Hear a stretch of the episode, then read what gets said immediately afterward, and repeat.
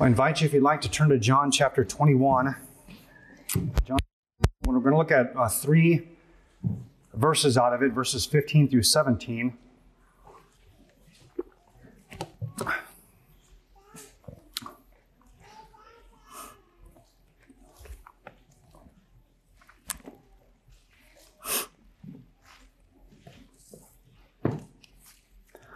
All right, John chapter 21, we'll begin reading at verse 15. And before we do so, let's pray together. Our Heavenly Father, we need your word. We need to be fed. The truths found in it, we know are what the Holy Spirit uses to encourage us as believers and to grow us. And so we're looking to you for that. You've given us very simple means the reading and the proclaiming of your word. And all around the world at this very hour and this very day, your people are doing it. So we look to you right here at Hope in this gymnasium here in the small town of Pella, Iowa, to fill each of us with your Holy Spirit and give us what we need spiritually. We ask this for Jesus' sake. Amen. All right, John uh, chapter 21 and verse 15. When they had finished breakfast, Jesus said to Simon Peter, Simon, son of John, do you love me more than these? He said to him, Yes, Lord, you know that I love you. He said to him, Feed my lambs. He said to him a second time, Simon, son of John, do you love me? He said to him, Yes, Lord, you know that I love you. He said to him, Tend my sheep. He said to him the third time, Simon, son of John, do you love me? Peter was grieved because he said to him the third time, Do you love me? And he said to him, Lord, you know everything. You know that I love you. Jesus said to him, Feed my sheep. Thus far, the reading of God's word. May He bless it to our hearts and lives this morning. So, loved ones of Hope Reformed uh, Church and everyone with us here this morning and listening in. We're in Jesus' uh, resurrection ministry. He's raised from the dead. He's not yet ascended. That will take place uh, shortly. And we've noticed that he's ministered to different people, different people groups, even giving not only his disciples, but us as believers great instruction for what life in the new covenant is like, how it is he wants his church to function, what it is that he wants us to be doing and in particular, what we notice in these verses is how the Lord wants His church to be functioning. He's already given us sort of the Great Commission that we go out to the world and how it is we're supposed to, what it is we're supposed to proclaim to the world, indeed, where forgiveness of sins can be found in Jesus. But now he's like turning our attention inside the doors of the church to fellow believers and to what life in the church is like. And before we uh, uh look at like a, a theme and an outline here, I want to draw attention to something which I didn't know where to put it, so I thought we'll just throw it in the intro. If you flip back in John to John chapter 18, verse 18, where we have the setting of Jesus on trial, and Peter has just been admitted in, and John is assumed to be the one who's already in the, the court of the high priest. We're told the servants and the officers had made a charcoal fire because it was cold. They were standing there warming themselves. Peter was too. That same language is used in John 21 9 when they got out on land, just a few verses before what we read this morning. They saw a charcoal fire in place with fish laid out on it and bread in it. Now, again, John is very subtle, but these are the only two times he uses the, the language of charcoal fire, one word. And he's drawing our attention to the first time he uses it, Peter denies Jesus. In the context of the second time John uses that language, Jesus restores Peter after Peter denied him. Again, a not so subtle way of, of John to be thinking, hey, Peter, deja vu. We've been here before, but this time it's going to be quite a bit different now that Jesus has been resurrected from the dead. So I want us to notice in these verses that Jesus teaches us how to serve well in his church. Uh, number one, there's four personal characteristics needed to serve well in his church. And secondly, there are two tasks for every church to prioritize if we're to do life in his church well. So, first, four personal characteristics needed to serve well in his church, and we're deriving these from Jesus' interaction with Peter. And the first one I want to draw attention to is humility. So, there's a large backdrop to Jesus' interaction with Peter, and I want to touch on it just briefly. In Matthew 26, and also in John, but in Matthew 26, we're told this, verse 31. Jesus said to his disciples, You will all fall away because of me this night. He made it crystal clear. Peter responded to the Lord saying this, Though they all fall away because of you, I will never fall away. Did you catch that? They might, not me. No, I'm good. Yep, Lord, what you said about these other guys here, it, I, I think it'll happen. It could very well happen. That will not be characteristic of me. So, Peter, back in Matthew 26, also Mark 14, verse 9, Peter said to Jesus, Even though they all fall away, I will not. Peter's made it very clear. That's the backdrop to this. And so, the first thing that Jesus has come to deal with in Peter's life, post resurrection ministry, isn't just his appearance, but now they're on the shore, and Jesus is going to deal with Peter in this way. Peter thought he was stronger than the others, better than the others, more committed than the others. Lord, I'm even willing to die for you. Peter was all in, or so he thought, and nothing could divert him from his commitment to the Lord Jesus Christ except a little servant girl. Not much of a threat there, right? But here's Peter thinking highly of himself. And verse 15 of John 21, Jesus highlights that. When they had finished breakfast, Jesus said to Simon, or said to Peter, Simon, son of John, not do you love me, but do you love me more than these? That is the only time Jesus asked Peter this. The other times is just, do you love me? But he starts there. Why?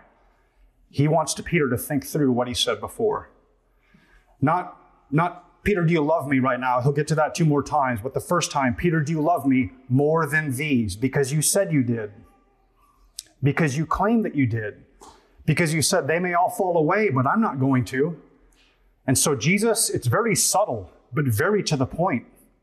Hey, Peter, how much do you love me? Are you still comparing yourself to the other disciples? Are you still elevating yourself above them? And he uses language which is interesting. Did you notice what Jesus said? Simon, son of John. Now, this, remember back in John 142, when Jesus first called Peter we're told this Andrew brought Simon to Jesus. Jesus looked at him and said, You are Simon the son of John. You shall be called Cephas, which is Aramaic for rock, which means Peter, and that's Greek for rock. so apparently, at some point, maybe this went to Peter's head or he forgot what he was made of. And Jesus is recalling his original call and standing at this fire, Jesus asks Peter, Simon, son of John, not Peter, but Simon, son of John reminding him of where he came from, reminding him of his own weakness.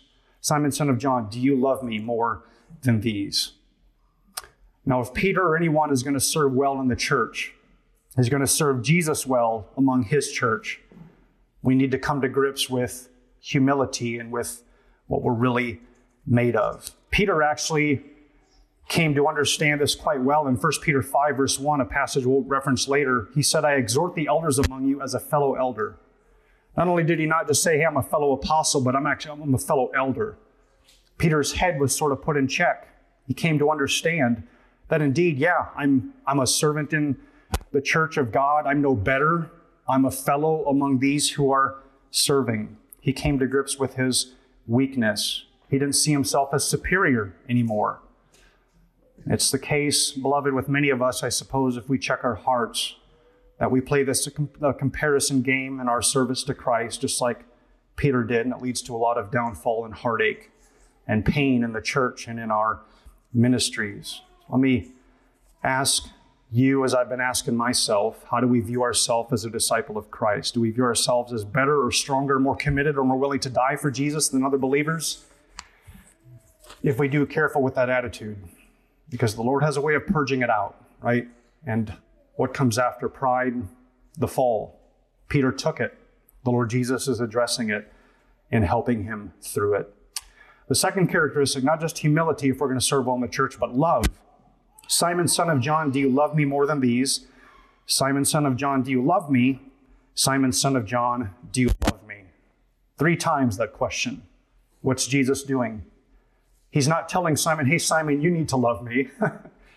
He's asking him the question so that Simon will start to realize indeed what is important for serving in the church is love. Not just love in general, but love for Jesus Christ. And I want to deal with here, I'm sure if we've studied this passage in any depth, we had people walk us through and say, hey, the, the verbs that Jesus uses, the words Jesus and Peter use for love differ. In some uh, times they use the, the word phileo, brotherly love, Philadelphia. Other times they use the word uh, agape, uh, covenant love, uh, a love that's an unconditional love. So if you were reading it in the Greek, the questions would go like this Simon, do you covenant love me? Yes, you know that I brotherly love you. Second interaction, do you covenant love me?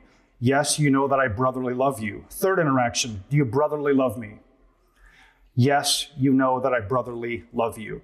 Now, some very respectable exegetes have made much of this and said Jesus finally, on the last round, accommodates Peter. Peter's saying, Lord, I don't covenant love you. My love isn't that great. I see that now. And so, Lord Jesus says, as it were, fair enough. Um, will you brotherly love, love me then? And Peter says, yes, that I can do. But John has used both phileo and agape interchangeably. So the beloved disciple is used uh, to uh, the, the language of beloved, that's love. Phileo and agape are used there. Also, um, the way the Father loves the Son, both of those verbs are used in John. And also, Jesus is described as loving Lazarus with both phileo and agape love. So, what stands out in John is that he can use those two uh, verbs interchangeably the words for agape, covenant love, and phileo, brotherly love. So that suggests that a distinction is not being drawn here between those two sorts of love. Also, Peter doesn't say, when Jesus asks, Do you agape love me? Peter doesn't say, No, but you know that I brotherly love you.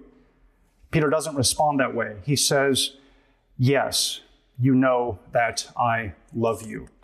And so, with that in mind, I don't think John's trying to highlight a distinction between the love Christ is trying to get at and the love Peter is talking about. What everyone can agree on is this Jesus makes clear that the one motivation for serving the Lord Jesus Christ is love, or a primary motivation, and it's one that Peter needed to come to terms with. We can have all the gifts, all the charisma, all the talents, and all the abilities, all these uh, the labels behind our name, all the approval, the popularity, we can have this all, but if we don't have love for Jesus, we're lacking arguably the greatest qualification for service in His church. No matter what it is that we do, we need love for Jesus Christ. In fact, if we don't love Jesus, we could go to 1 Corinthians 13 1 and say, If I speak in the tongues of man and of angels, but have not love, I'm a noisy gong or a clanging cymbal. That's, that's all we are. We're nothing, we're a noisy gong, we're a clanging cymbal. If in the midst of all of our serving in the church, we don't love the Lord Jesus. Now, Peter lacked love for Jesus previously. When it came down to it, Peter loved his own skin more than Jesus. Peter loved the approval of men more than he loved Jesus. Peter loved keeping up with the appearances before a serving girl more than he loved Jesus. That's why Jesus is asking him, Do you love me? Do you love me now? Have you worked through this? Are you committed to me? Will you die for the sake of my name if you are called to do that. Love for Jesus is the unique qualification for Christian service. If we've ever served the Lord's people, we realize how important it is that we love Jesus more than we love ourselves or other people. Because if we don't love Jesus more, we won't be able to love people well at all. If we don't love Jesus, we'll either use people to fill a void in our life or we'll destroy people as we serve them. But we won't be able to serve them well and our service to them will actually be a form of control or a form of self love. Oh, I feel great. They're following my advice. Here's an example. It was a painful one I had to learn. Springfield, Missouri. I served at Victory Trade School in Victory Square. It was a men's homeless shelter. During the first few years we were in Springfield, uh, three or first three or four years, we brought just shy of about 200 people through the church who were homeless, drug addicted, etc. Only two of them stayed and they actually renounced the faith they professed later on. This forced us in the church to do some heart examination without even trying. Some of us grew cynical. Look how many people we've been trying to help, and nobody believes what a waste of time. They're not thankful. Uh, they just use us. They're only interested in groceries and paying their utility bills and free meals. That's, that was some response. Some got burned out. We're, I was included in this category. I actually had parts of all three. We were justifying ourselves based on helping those trapped in generational poverty rather than trusting in Jesus' finished work and doing it out of love for Him. Some of us explained it away. Passages in Scripture were actually reinterpreted to mean that we really don't have a responsibility to love our neighbors and help the poor and those in prison.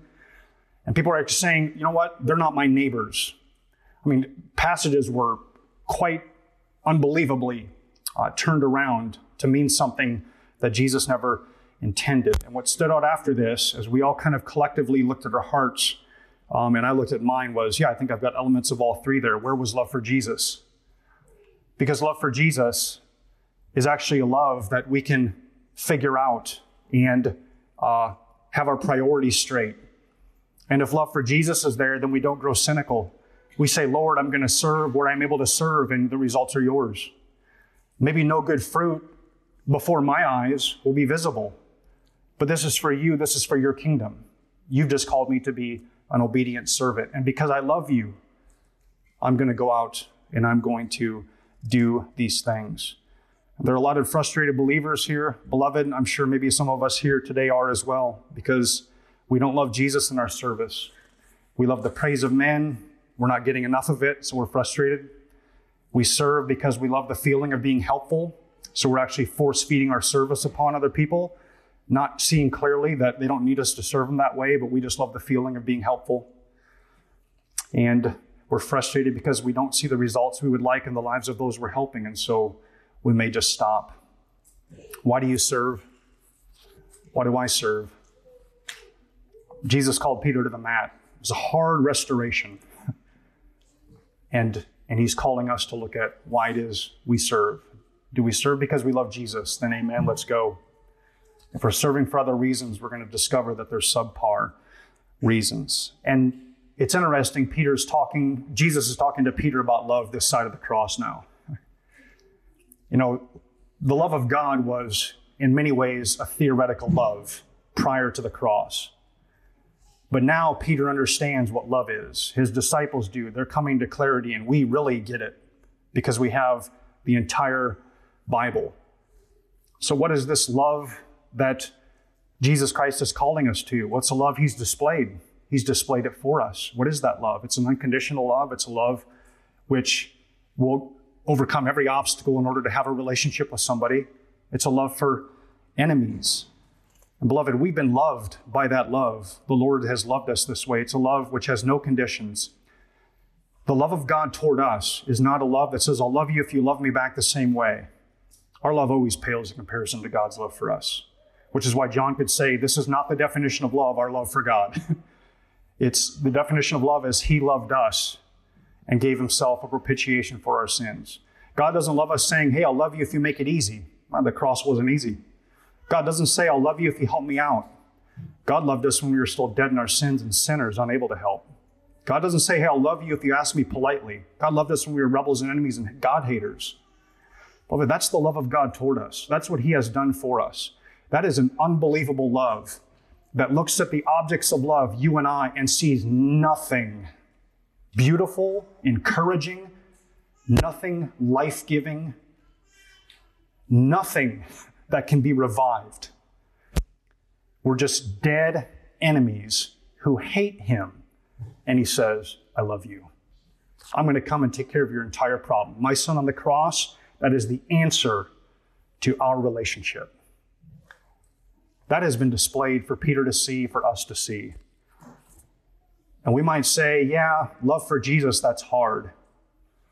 Yeah, serving the church, using our gifts for the sake of the church, that's difficult. This is a this is a big love. I like to love Jesus like that. Yeah, and when it does get difficult, we can take a step back and remember how God loved us. It puts our love in perspective.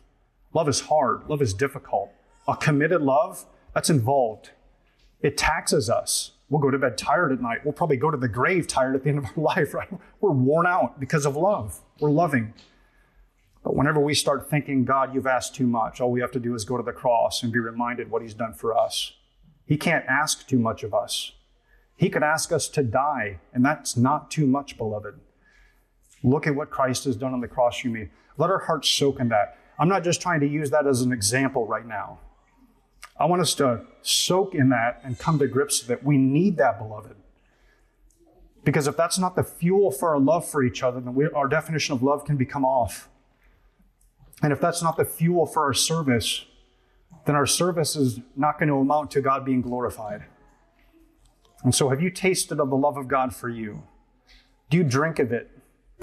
Is it encouraging to you? Does it bring you joy, encouragement? Does it, does it just feed our souls? If it does, then we'll know how to go out there and love. But if it doesn't, we might discover that we're serving in the church for a lot of wrong reasons. Third characteristic. So, humility, first characteristic. Second, love. Third is repentance or a reminder of weakness and failure, depending on how we want to look at it. Verse 17, he said to him the third time, Simon, son of John, do you love me? Peter was grieved because he said to him the third time, Do you love me? And he said to him, Lord, you know everything. You know I love you. Jesus said to him, Feed my sheep. Now, Jesus asked Peter a third time if he loves him, and this time it really hit. We don't know if Peter knew where Jesus was going after the first question or the second question. We don't know if Peter thought maybe he's going to restore me Maybe he's going to address me or confront me because Jesus has already appeared and he hasn't done it yet. He's appeared to Peter and the disciples before. Well, by the time Jesus gets to the third question, the penny drops, the light switch clicks on, and Peter gets it. He's grieved now. Why? Because he asked him a third time, What's going on? Peter made the connection between I denied the Lord three times, and now he's asking me three times if I love him. Peter just made the connection, and now he is sorrowful. He was sorrowful after he denied Jesus when he heard the rooster crow, and now he's sorrowful again when Jesus reminds him of his weakness. Now, Jesus could have glossed over the incident, made nothing of it. He could have left Peter serve after his denial let the other disciples think what they might of Peter as they served alongside him. He could have said, It's no big deal, don't you concern yourself with it. But instead, Jesus does two things simultaneously, which is difficult for us often to wrap our minds around. He both deals with Peter's denial as something significant and he restores Peter. It is so often the case that in the Christian church, we, we don't necessarily get this when it comes to, hey, equipping people to serve. If somebody blows it, we say, you are for the rest of your life disqualified from ever being a Sunday school teacher or from ever doing uh, counseling or for ever being helpful to somebody and making meals and bringing them over. You've just entirely discredited yourself. Or on the flip side, we say, hey, don't worry about it, a big deal. You just keep doing what you're doing. But what does Jesus do with Peter? No, Peter was a big deal. But I want you to go feed my sheep. It's both together. Tremendous grace, tremendous love, beloved. And if you're one of the other disciples standing right there, you would have no doubts about serving alongside, would you? Oh, the Lord restored him. He told Peter, sheep tend his lambs. Okay, Peter's fully in, in with this. It was a public restoration for all to see, so that neither Peter nor the other disciples would have to doubt. It has often been said that the mark of maturity is not how someone deals with success, rather, the mark of maturity is how someone deals with failure. It's easy, beloved, to wallow in self pity. It's easy to deny we failed at all. It's easy to relativize our failures and put them on the scale of, oh, I've done so much good, my failure isn't that big of a deal. But Jesus comes into our lives like he did into Peter's life, and he says, No, it's a big deal, but I want you to continue to serve. I want you to repent. I want you to carry that with you the fact that you blew it. And you know where forgiveness is found? It's found in me. And then I want you to keep serving, but don't forget how weak you are. And so Jesus comes to remind Peter indeed how weak he is. And Peter was, even emotionally, could argue, hit with it. There are a lot of us as believers in the church, myself included, who would be far more useful in serving Christ if we would actually deal with our sin, own our weakness, have ongoing repentance, than to wallow in self pity over it. Oh, I can't believe I did that. Why not? We're sinners yet. Or to excuse it and say it's not that big of a deal. No, sin is a big deal before God. He does he does, we, we do need to repent of sin. We do need to own our sin. The failure of Peter's is available for all to see for all time, beloved. God put this in front of us for us to see. Yeah. How gracious is God? Peter flat out denied Jesus before a servant girl. And he said, Look, you're forgiven. You're going to feed my sheep. You're going to go be an apostle. wow. This is tremendous grace. Paul, 1 Timothy 1.15, never forgot. Christ Jesus came into the world to save sinners, of whom I am the foremost. Right before that, he says, I was a blasphemer, persecutor, opposing Christianity. Isn't that amazing? Paul didn't cover that up or brush that under the rug. Hey, let's, let's just forget about that part. No, here's who I was, and I still consider myself the chief of sinners. Galatians 6:1 If anyone is caught in any transgression, you who are spiritual should restore him in a spirit of gentleness. Keep watch on yourself, lest you too be tempted. What does that look like? Be aware of who we are and how weak we are. Peter, those others may have a problem, Lord, but not me. All of a sudden, Peter discovers he has a problem too. Okay, for the rest of my life, I'm going to walk through life fully aware, hopefully, if not fully more aware, that indeed I'm weak too. And I'm no better than all these others, Christians who are serving the Lord too. I'm just as capable of falling as anyone whose name's made headlines, but for the grace of God. And so, in light of that weakness, in light of the failures I've done, in light of seeing clearly now how weak I am and how much I need the Lord's strength and the Holy Spirit to work in me, I'm going to serve in the church humbly and serve in the church with awareness of my sin. Fourth characteristic a clear conscience. Humility, love, an awareness of our weakness, and then a clear conscience. Verse 15, yes, Lord, you know that I love you. Verse 16, yes, Lord, you know that I love you. 17, Lord, you know everything. You know that I love you. Now, notice Peter does not tell the Lord what's in his heart. Peter does not say, Yes, Lord, I love you. He, does, he doesn't say that. Peter, do you love me? A natural response would have been, Yes, Lord, I love you. Peter says, Lord, you know that I love you. He. Peter understands Jesus knows everything. That's clicked in his mind. He knows Jesus is omniscient. He gets that. And so he's appealing to the Lord's perfect knowledge of Peter's own heart. Now, Peter would not be able to say this unless he had a clear conscience that indeed he loved the Lord because you would not appeal to God to say, You know that I love you if you did not love him, because you know that you can't fool him. And he, he already knows the truth. And so Peter, with a clear conscience, can say, Lord, you know that I love you. You know that. You see that in me. I'm at peace with that. You know it. I know I love you, and you know it as well. There is here in Peter, there is someone here with a clear conscience about their love for the Lord. He still falls. He's proven he sins. He'll continue to sin just like we will too. But he knows, yeah, I, I know I love you, Lord, and I know that you know too. And so you know that I love you. I don't want I don't want to spend too much time on this, but I don't want to underestimate this either. The importance of a clear conscience. Yeah, I love the Lord. I'm going to go serve him. It's incredibly valuable, beloved. Hebrews 13, 18. Pray for us, for we are sure that we have a clear conscience, desiring to act honorably in all things. Acts 24, 16. Paul, I always take pains to have a clear conscience toward both God and man. 2 Corinthians 1:12 our boast is this the testimony of our conscience that in holiness and godly sincerity not in fleshly wisdom but in the grace of God we have conducted ourselves in the world and especially toward you Paul tells Timothy, 1 Timothy 1 5, the aim of our charge is love that issues from a pure heart and a good conscience and a sincere faith. Peter can say, in all sincerity, Lord, I love you. You know that's the case. You, you know what is going on in my heart. Invaluable, beloved, for serving in the church. Because we're going to fail, we're going to mess up, we're going to say the wrong thing or not say enough or do the wrong thing or not do enough. And and we can become really, really despondent and despairing. I don't even know if I love the Lord. Yeah, I, maybe this isn't even true of me. Or, no, Lord, I, I know that you love me. I messed up, so I'm just going to own my sin. And I'm going to seek forgiveness from other people and especially from you. And then I'm going to continue to serve you.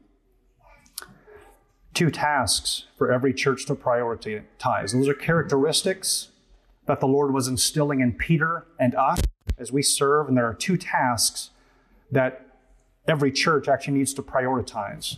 Verse 15, feed my lambs. Verse 17, feed my sheep. And then right in the middle of verse 16, tend my sheep. Before we dive into those two words, tend and feed, I want to draw attention to Jesus saying, My lambs, my sheep, my sheep. Every believer belongs to Jesus. All service in the church, whether done in an official capacity by elders or in an unofficial capacity by all of us, is done unto those who belong to Jesus. It's done to believers who've been bought with the precious blood of our Lord Jesus Christ. He owns them, He loves them, He cares for them. They're going to be with Him in glory. We as sheep come in all different shapes, sizes, and maturities. Some of us are probably really annoying sheep. We bleed a lot, right? Bleed, A-T-I-N, we're bleeding sheep, complaining a lot. Some of us are wounded. Some of us are delightful, right? And we're probably, maybe we go through different stages as we walk through the world, but, but we all belong to Jesus. Every believer belongs to Jesus. And so it's good for us to keep in mind as we serve in the church look, these people, indeed, they belong to the same church as I do, fair enough. Or maybe they belong to a different church, the people I'm serving. Or uh, maybe they belong to my family, maybe they don't belong to my family.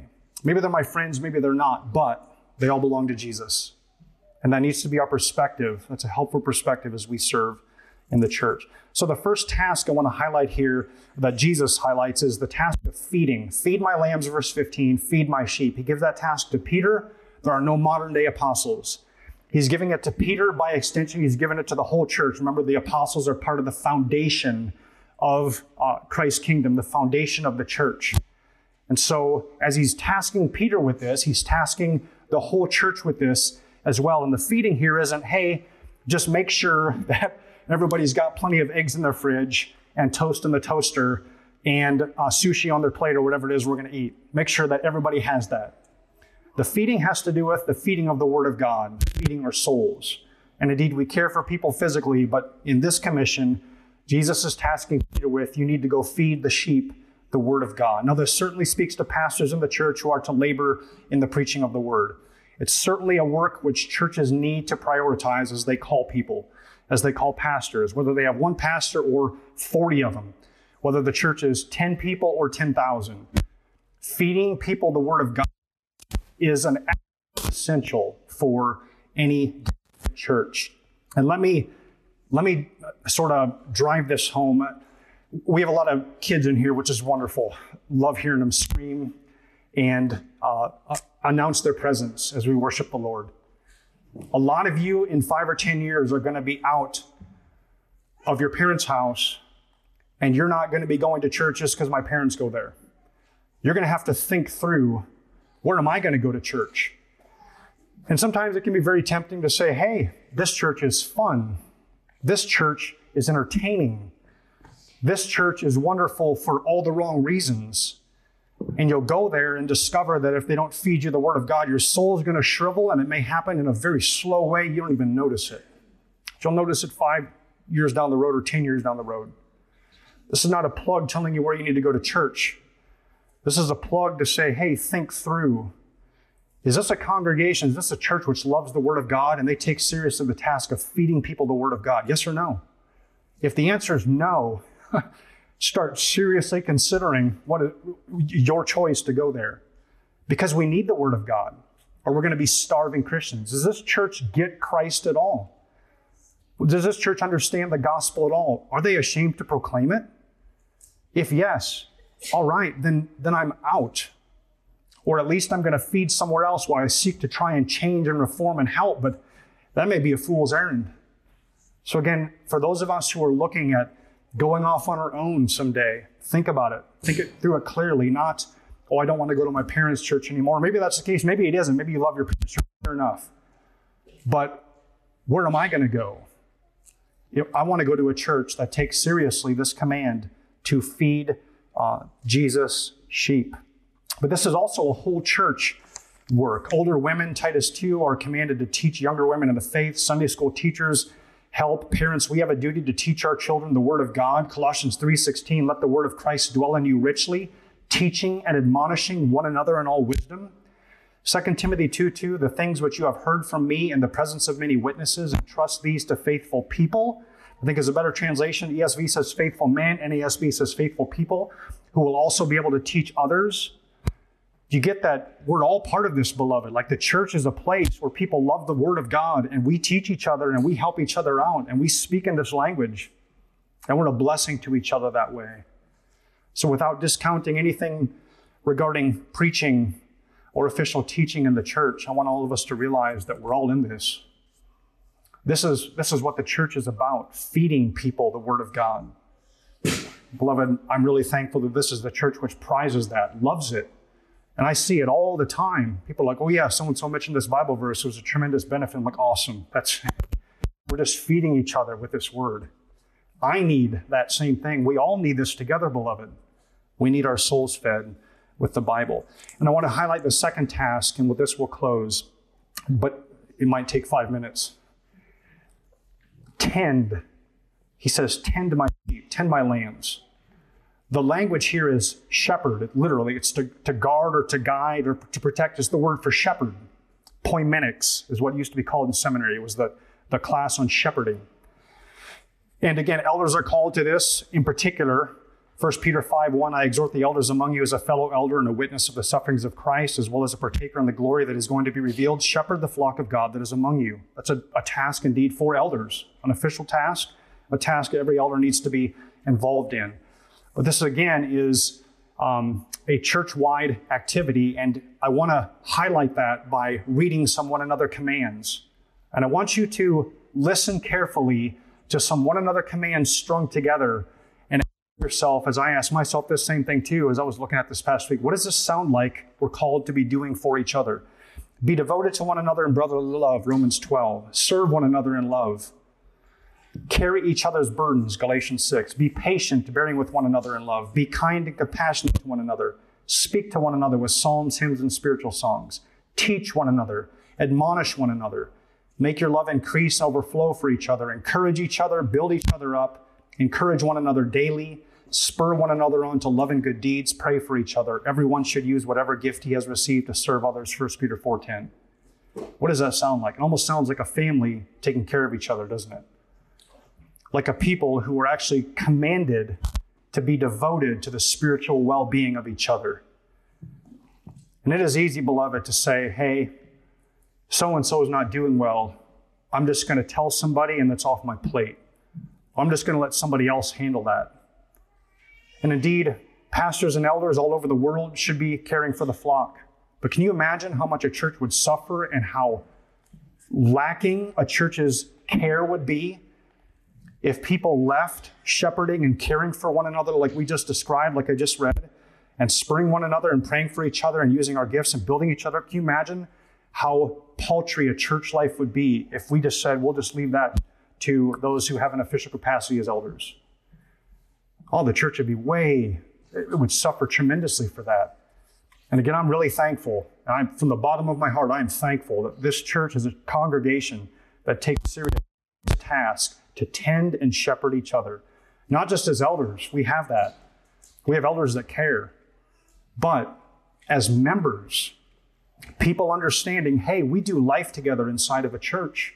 We care for one another. I care that they live a life of holiness. I care that they don't wallow in sin and be destroyed.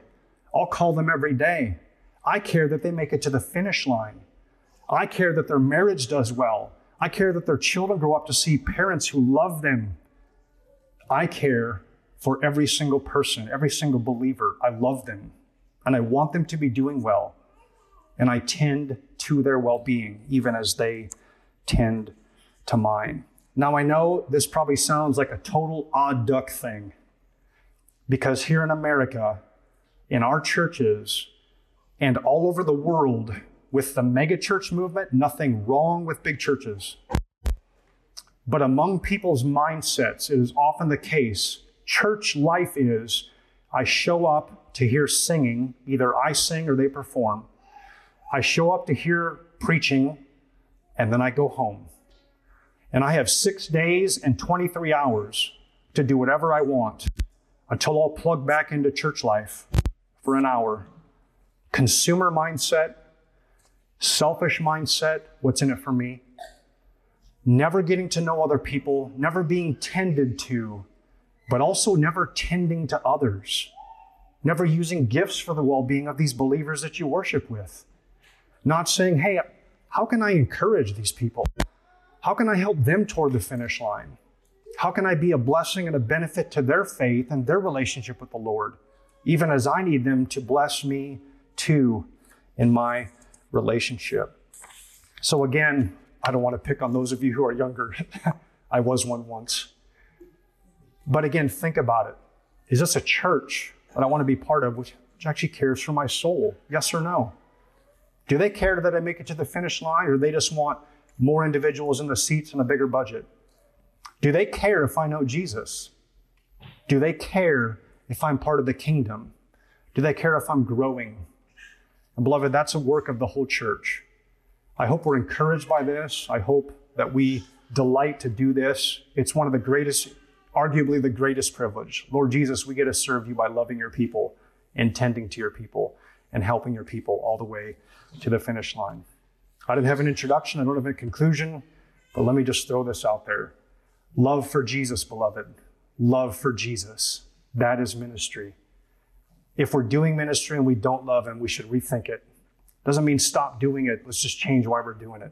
Love for Christ because He's loved us. Let's pray.